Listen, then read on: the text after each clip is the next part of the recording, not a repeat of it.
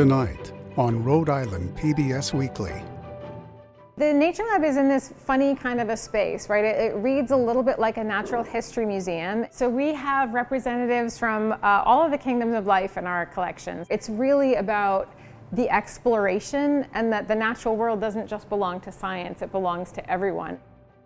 Imagine what it would be like to go without buying new clothes. So in 2017, I, I got a striped shirt that was like, I said, like, this is my last new thing I'm ever going to get. It's been noted that political pundits and commentators and comics have been a lot tougher on you than they've been on your opponent. That has got to sting. On a personal level, how do you deal with that?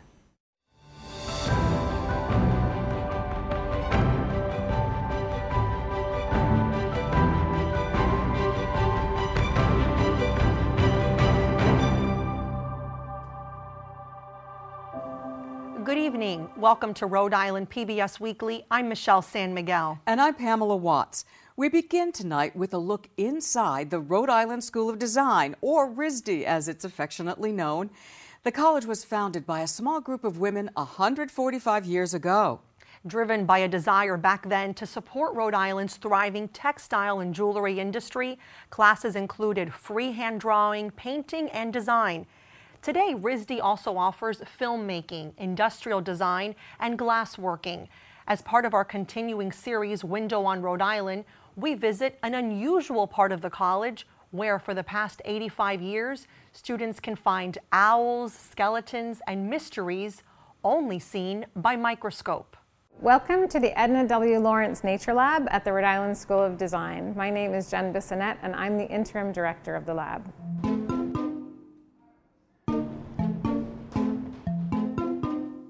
So the building that we're in right now was RISD back in 1877. So this beautiful brick building on Waterman Avenue was the entirety of the Rhode Island School of Design. And in 1937, this became the studio space for one of the professors here, Edna Lawrence, hence the name of the lab. She taught nature drawing in this classroom, and her thinking was that if ever you were at a loss for what to do with one of your projects, that nature could serve as endless inspiration in terms of color and form and pattern and structure. Edna Lawrence, she definitely marched to the beat of her own drummer, thankfully. And there's stories that she actually at one point stowed away on a barge. She was so eager to get to these other countries that she found any way that she could as a woman to like book her passage to get to these incredible destinations. When Edna left, there were about 20,000 specimens in the collection, and now we say there's somewhere between 90 and 100,000 specimens.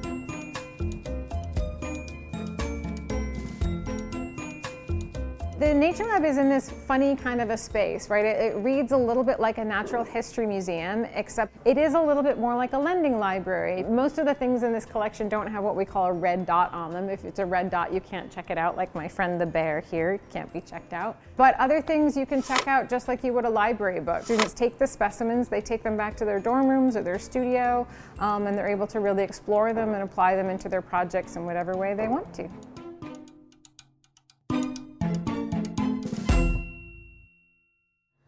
Hello, I'm Benedict Gagliardi. I'm the staff biologist and collections manager at the RISD Nature Lab. In addition to all the preserved and dried specimens that we have, which is the majority of what we have here, there's been a long history of having live animals as well. To my left here is our, our resident corn snake.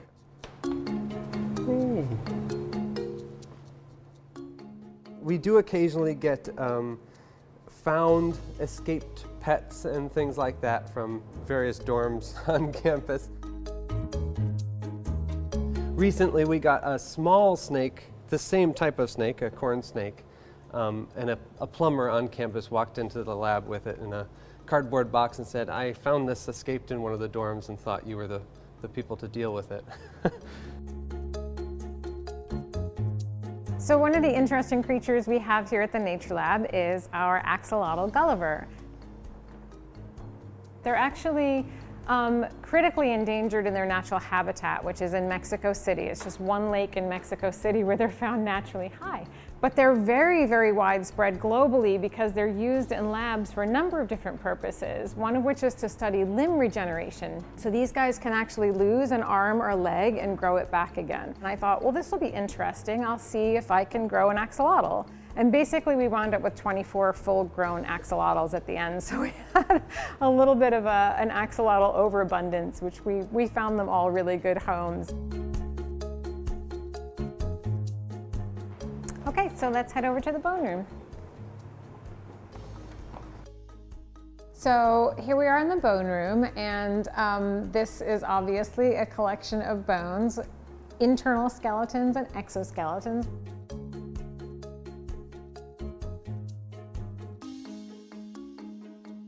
You know, one of the things that I find exciting about this collection is it probably is the space that highlights most what we're trying to do in terms of biomimicry. Biomimicry is looking to the natural world for design solutions. So, thinking about the 3.8 billion years of evolution that life has been on this planet, there are a lot of pressures that have been solved by organisms over time that we as designers can look to for inspiration of how to solve some of the design problems that, that we're facing.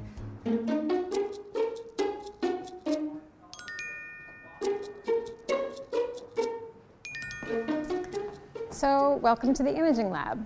When Edna Lawrence left in 1977, the one thing that she said when she was going out the door was there'd be a whole new array of things to explore if we could see them at different scales.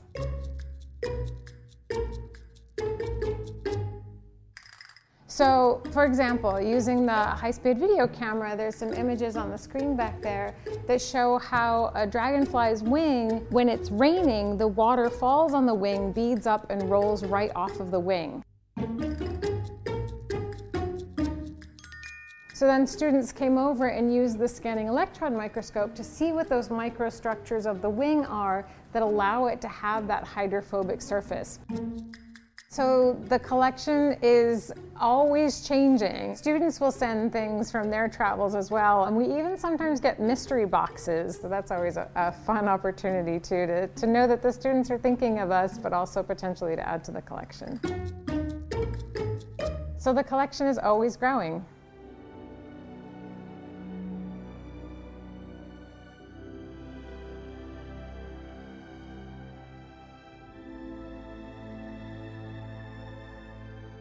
When it comes to trends, fashion often seems cyclical.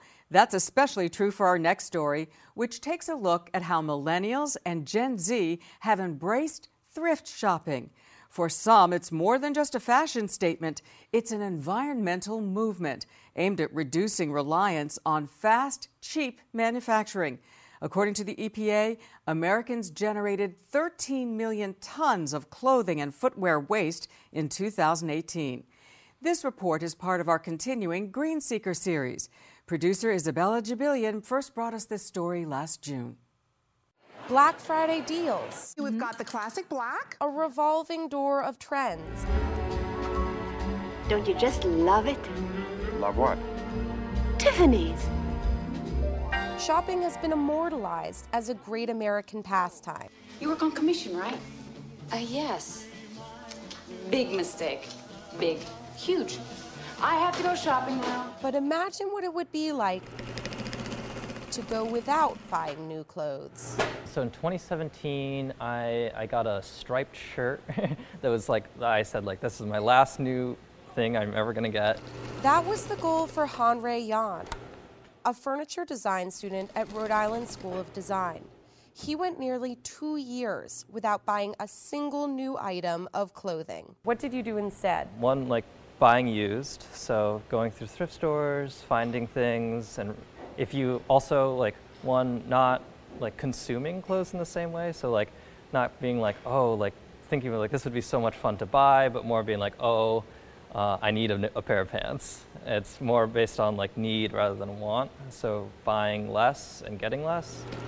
He also learned how to sew his own clothes, darn socks, and make his own repairs. Not really all that much going on in my brain, just kind of a lot of doing and letting kind of letting my hands just do the work that they need to do. I'm a woodworker, and so like a lot of my work clothes, like my laps are kind of like a bench, and so I tend to wear out this area pretty fast. So putting in panels here and to repair that. So pants, I think you can see in the pocket here, like originally there's no bottom in the pocket. So. Jan says his new approach to shopping began when he saw how clothes were made and how it affects the environment. Huge amounts of water are used to like produce a single yard of fabric, or especially in dyes and processing and agriculture too. Like cotton is a pretty like water hungry plant. And he says not too many people know that polyester comes from drilling oil and synthetics shed. Fabrics make fuzz. It's the lint that comes out in your dryer. And from synthetic fabrics, that's microplastics. One study found that a polyester garment can cast off more than 1,900 fibers in a single wash, which make their way through sewers and into waterways. It's a huge source of microplastics in the ocean is synthetic fabrics, which is having a huge effect on ecosystems. And Jan really reached a tipping point after seeing reports about the destructive impacts of making fast, cheap clothes. There has been another horrific incident at a garment factory in Bangladesh. An eight story building collapsed today, killing at least 145 people. It was pure chaos. During morning rush hour, it simply collapsed. In Bangladesh, environmental and labor laws are frequently ignored in the $1 billion export leather industry. Wastewater with harmful chemicals is dumped into neighborhood streams. This water is actually dyed blue because of the process and workers process skins without protective gear, exposing them to known cancer causing agents like chromium. And child workers are frequently seen operating heavy machinery. Fast fashion also causes problems long after it's used. Adam Minter is a journalist and expert on the global recycling industry. I mean, one of the things that's happened over the last 25 years, really, is that garments have become more difficult to recycle. You have manufacturers of textiles and apparel um, creating what are called poly blends. So cotton and polyester blended together. You know, that's a problem if you're a clothing recycler because uh, uh, cotton has properties, polyester has properties, and once you mix them, it's very, very difficult to separate them. And that's where you start seeing large amounts of textile waste. And Jan isn't the only one opting out of this process. Thrifting is um, is a huge trend right now in the global apparel industry, and it's not just thrifting at thrift stores, of course, but it's also thrifting online because of the development of you know of apps, um, the Poshmarks, the ThredUps, um, you know various other apps, eBay. Um, people are able to post for sale their old garments straight out of their closet um, and and they're purchased that way. When we something and we love it, we'll wear it a couple times and then we'll sell it. 24-year-old Jacqueline Jutras and 27-year-old Olivia Garretts use Depop, a resale app that's a favorite among Gen Z. A lot of people selling clothing online starts with like the closet clean out. Like mm-hmm. for sure that's where Definitely. it starts. And like you give a bag of your clothes to your friends to go through, but then like as you get older, you start to have like these pieces that maybe you don't wear anymore, but are actually like worth something. You can put a towel over it and then just iron it quick quick. Jutras recently made her 700th sale on the platform. I know people who will you know use apps like that to list some of their clothes and then whatever they make they basically immediately turn around and are purchasing new clothes from the app. So again it just like all stays up. It's a little this. economy of its own. Absolutely. It's that's exactly what it is and it's again it's very sustainable and that, you know, it's all being purchased secondhand. She and her friends found so much success online that they took their business to Rhode Island's sidewalks. It's hot out here. They might shrink when you get home. It's a group of five of us, um, and we all go thrifting. We store the clothing in our apartments. Um, and then we either pop up in our driveway or at a local business. Um, we bring all of our racks, all of our own hangers, tables, everything. Um, everything is tagged. we make our own tags. Yeah. Yeah, we like to call ourselves, um, it's in our Instagram bio, it's a traveling thrift shop coming to a sidewalk near you. They call themselves Pop Up PVD. My dad is like a carpenter, a career carpenter. He can't believe that we want to wear like Dickies and Carhartt pants. Like he's like, "What are you talking about?" I know. Like these are my work pants, and I think they're cool because they're like stained up. Thanks for coming. On this day at URI, the group sells about 250 pieces.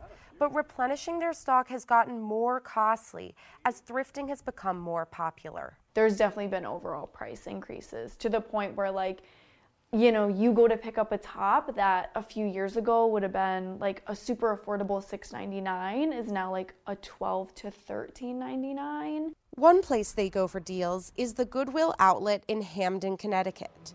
They call it the bins.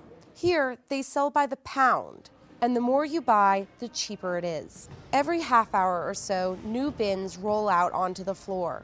It's serious business for their main clientele pickers, people who buy in bulk and resell. Tamira Matthews, the store manager, runs the show here. There should be no hands on the tables until the rotation is complete. Everyone has to wait for her signal before they can compete for the best stuff. And then the free for all starts. All set?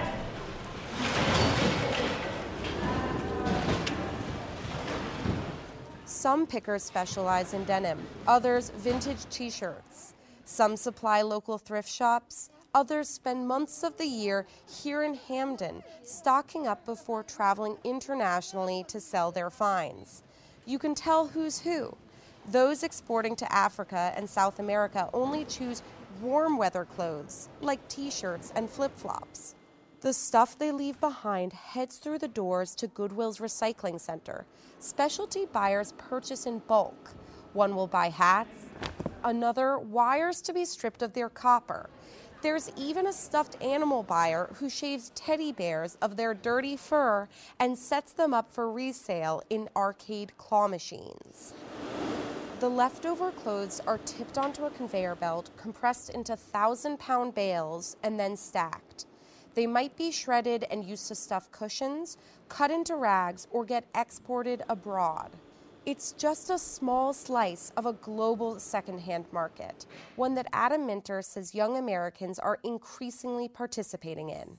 There's no question there's a generational shift, and, and there's all kinds of consumer survey data showing that younger consumers, uh, Gen Z, uh, starting with Gen Z primarily, are open to this idea of use and reuse. That's a big change from the stigma of the past. My grandmother, uh, uh, you know, was a depression baby. Um, she would shop at Goodwill, even when she had enough in her pocket. Um, but you know, when I would tell people as I was growing up, I was going to Goodwill with my grandmother. You could sort of see the side eyes glance. That's a place where poor people shop. Poor people go to the thrift shop. Is this newfound interest or recent uptick in thrifting, is it actually making a dent at all in terms of consumption of new things in America? I don't think that it is making much of a dent in the consumption of new things. What people want when they go shopping um, is they want to see that there's, you know, 10 of that blue blouse in various sizes that I can try on. Um, it's fun to go to the thrift shop and uh, see only one, and maybe you get lucky and it fits you. But you know, it's not what most people ultimately are looking for. But thrift stores aren't the only option anymore. Minter says big brands like Patagonia and superstores like Walmart have begun offering secondhand options on their websites. This is part of you know a massive consumer shift um, that's not necessarily going to happen overnight, but I do think we are seeing a, a, change where you are going to have secondhand used clothing as a bigger part of the overall apparel retail chain. And I can imagine then that incentivizes manufacturers or brands to make things that are made to last because they can profit from it lasting longer. Well, that's what's so exciting about this. You know, once these brands recognize that people are buying and selling and interested in buying and selling their used garments, um, they not only want to get involved, but they want to figure out a way that they can they can monetize that value better. Ultimately, it's good for the businesses, but it's ultimately good for the environment because we want those more durable clothes. The longer the clothes last, the less impact they have on the environment. Back at RISD, Hanrei Jan continues to sew and thrift. But after nearly two years, his no new clothes streak came to an end. I think I broke it for dress socks actually. so I had to get some new dress socks. But yeah, so it was just shy like about a year and three quarter. And socks weren't the only challenge. Underwear, I that was one of the things that did end the buying new clothes thing is getting new underwear. I did ex- a couple experiments with buying old t-shirts and sewing new underwear, but I never quite got the hand of it and like so underwear, especially with things like elastic, which is really tricky to sew right for me. And I think I just need a little more time and practice. So I don't think anyone yeah. blames you for that one. yeah. And for those of us who prefer not to pick up a needle and thread, Adam Minter has some suggestions. What's your short take on what's the most responsible way to be a consumer of clothes? The most responsible way to be a consumer of clothes is buy secondhand but let's all recognize that sooner or later we're going to want to buy new stuff. Don't feel bad about that. But when you buy new stuff, buy quality stuff that in your mind uh, can be handed down to someone else's kid or uh, donated to the Goodwill or sold on eBay. Buy durability stuff that can be reused that can feed that secondhand economy. A little dirty in some spots, but I think I may have just darned one of these sleeves. It's a concept that Jan is trying to warm up to. So I'm definitely not so strict anymore. Every once in a while, if I need something and I can't make it or don't have the time to make it and can't find it and fit it and repair it, then I'll go and get something new. So it's kind of like getting something new is the last resort if all my other things don't work out. The fight against textile waste continues in New England. In November, the Massachusetts Department of Environmental Protection banned the disposal of old clothing. Residents are now required to donate or recycle them. And finally, we here at Rhode Island PBS have some very exciting news to share. Our colleague and friend Pamela Watts was just honored by the New England chapter of the National Academy of Television Arts and Sciences, winning a Silver Circle Award. The Silver Circle Award recognizes an elite group of broadcasters who have made significant contributions to television for more than 25 years. Guests at the award ceremony were treated to a video showing Pamela's career highlights, including some serious and not so serious moments. Tonight, we'd like to share it with you. Good evening. Welcome to Rhode Island PBS Weekly. I'm Pamela Watts. Pamela Watts, a veteran journalist and fixture on Southern New England television. She's a beloved hometown favorite as Rhode Island has clam cakes and stuffed quahogs. Pamela grew up in Rhode Island, went to college there, and has always called it home. Even early on, she had the instinct to spot a newsmaker. Rhode Islanders first heard Pamela on the University of Rhode Island's radio station. Then, she was hired by local radio, starting professionally at age 19. In 1983, she made her debut in television news at the Providence Journal's groundbreaking local cable news, covering New Bedford, Fall River, and Dartmouth. This is WLNE News. And good evening, everyone. I'm Pamela Watts, and here's what's happening on this Sunday night. By the next year, she was an anchor and reporter at WLNE Channel 6 in Providence. An American warship is hit in the Persian Gulf. Good evening, I'm Pamela Watts. It was the beginning of a 15 year run at the station. Pamela launched Channel 6's morning newscast. She also helped create the station's 6 Live at 5 broadcast. And she became known for her one on one interviews with the day's newsmakers. Her skills soon earned her the anchor chair of the station's main newscasts at 6 and 11 p.m. And she was awarded the Emmy for the best anchor in New England. Twice. It was more than her journalism that brought her the praise of her colleagues. In a business known for sharp elbows, yes, Pam really was that nice. But all those years at Channel 6 were just the beginning. From Eyewitness News, this is High Speed News on WPRI.com. The next chapter brought her to WPRI TV Channel 12 in Providence, where she anchored the morning and noon newscasts and more one on one interviews. It's been noted that political pundits and commentators and comics have been a lot tougher on you than they've been on your opponent. That has got to sting. On a personal level, how do you deal with that? Pamela's warmth came through the camera, and of course, her flawless professionalism. Hello, I'm Pamela Watts. And I'm Mark Zinni.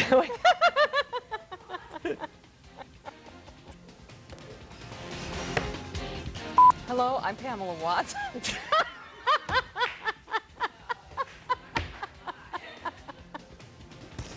can't do it now. I can't.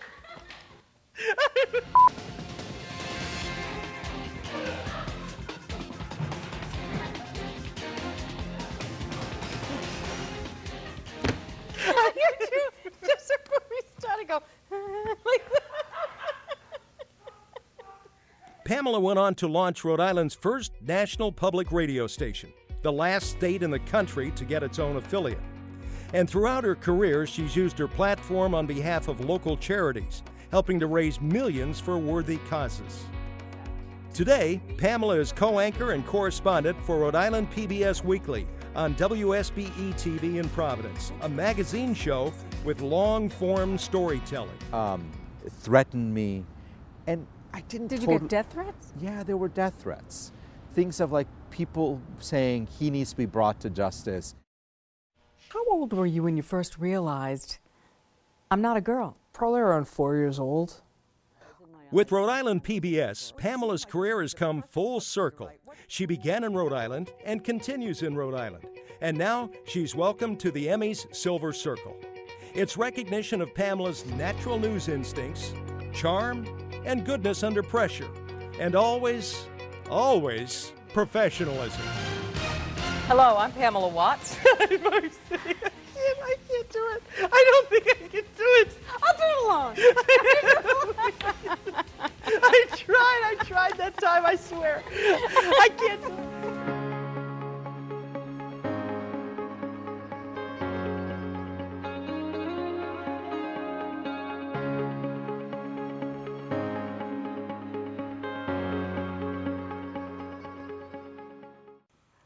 That was such a beautiful video. Pamela, congratulations. You are extremely deserving of that recognition. I appreciate it. And I love seeing your different hairstyles over the years. Oh, yeah, all about the hair. Very cool. and our thanks to Scott James and Maria Saracen for producing that video and to Ken Bell for narrating it. And thank you, Michelle. Thank you to all of our team here at Rhode Island PBS Weekly and onward to the next chapter in our story.